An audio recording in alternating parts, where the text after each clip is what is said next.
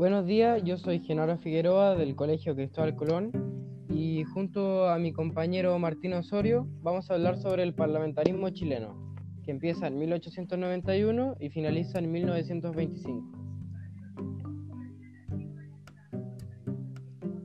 Finalizada la Guerra Civil de 1891, el bando vencedor logró limitar en forma muy importante los poderes del presidente y ampliar las prerrogativas del Congreso. Estos cambios, sin embargo, no ocurrieron como resultado de la promulgación de una nueva Carta Fundamental o por una reforma a la Constitución vigente de 1833, sino por una reinterpretación de ella. Bajo el régimen parlamentario, el Congreso logró ejercer un constante control sobre las iniciativas gubernamentales, utilizando una serie de facultades constitucionales para ello.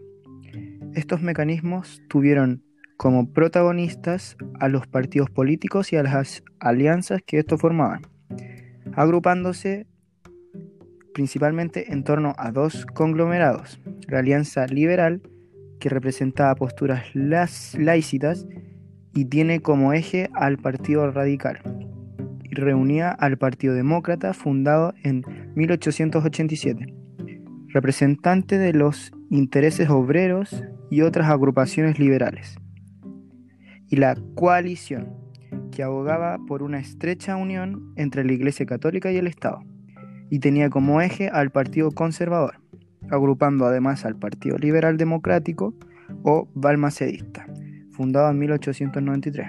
Partidos políticos como el Liberal y el Nacional pactarían alianzas con ambos bloques según las circunstancias electorales.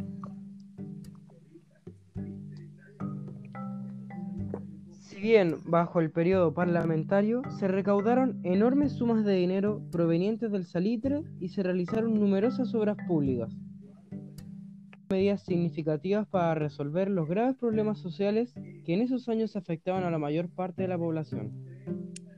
La constante rotativa ministerial y los largos debates en el Congreso hicieron que el sistema fuera en extremo lento e ineficiente.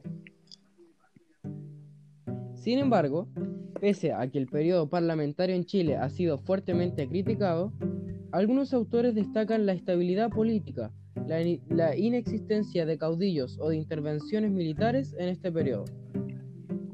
También resaltan que los poderes políticos se renovaban formalmente a través de mecanismos constitucionales. Fue una época de predominio del pensamiento liberal, en la que progresivamente comenzaron a participar nuevos sectores sociales en la política, entre ellos los obreros y los profesionales. Principales prácticas políticas parlamentarias. Interpelación. Los ministros debían rendir cuenta de su gestión al Congreso, lo cual podían efectuar en innumerables ocasiones. En el caso del que el ministro interpelado no obtuviera el voto de confianza del Congreso, debía abandonar sus funciones. Esta práctica provocó la caída de numerosos gabinetes, obligando a una constante rotativa ministerial.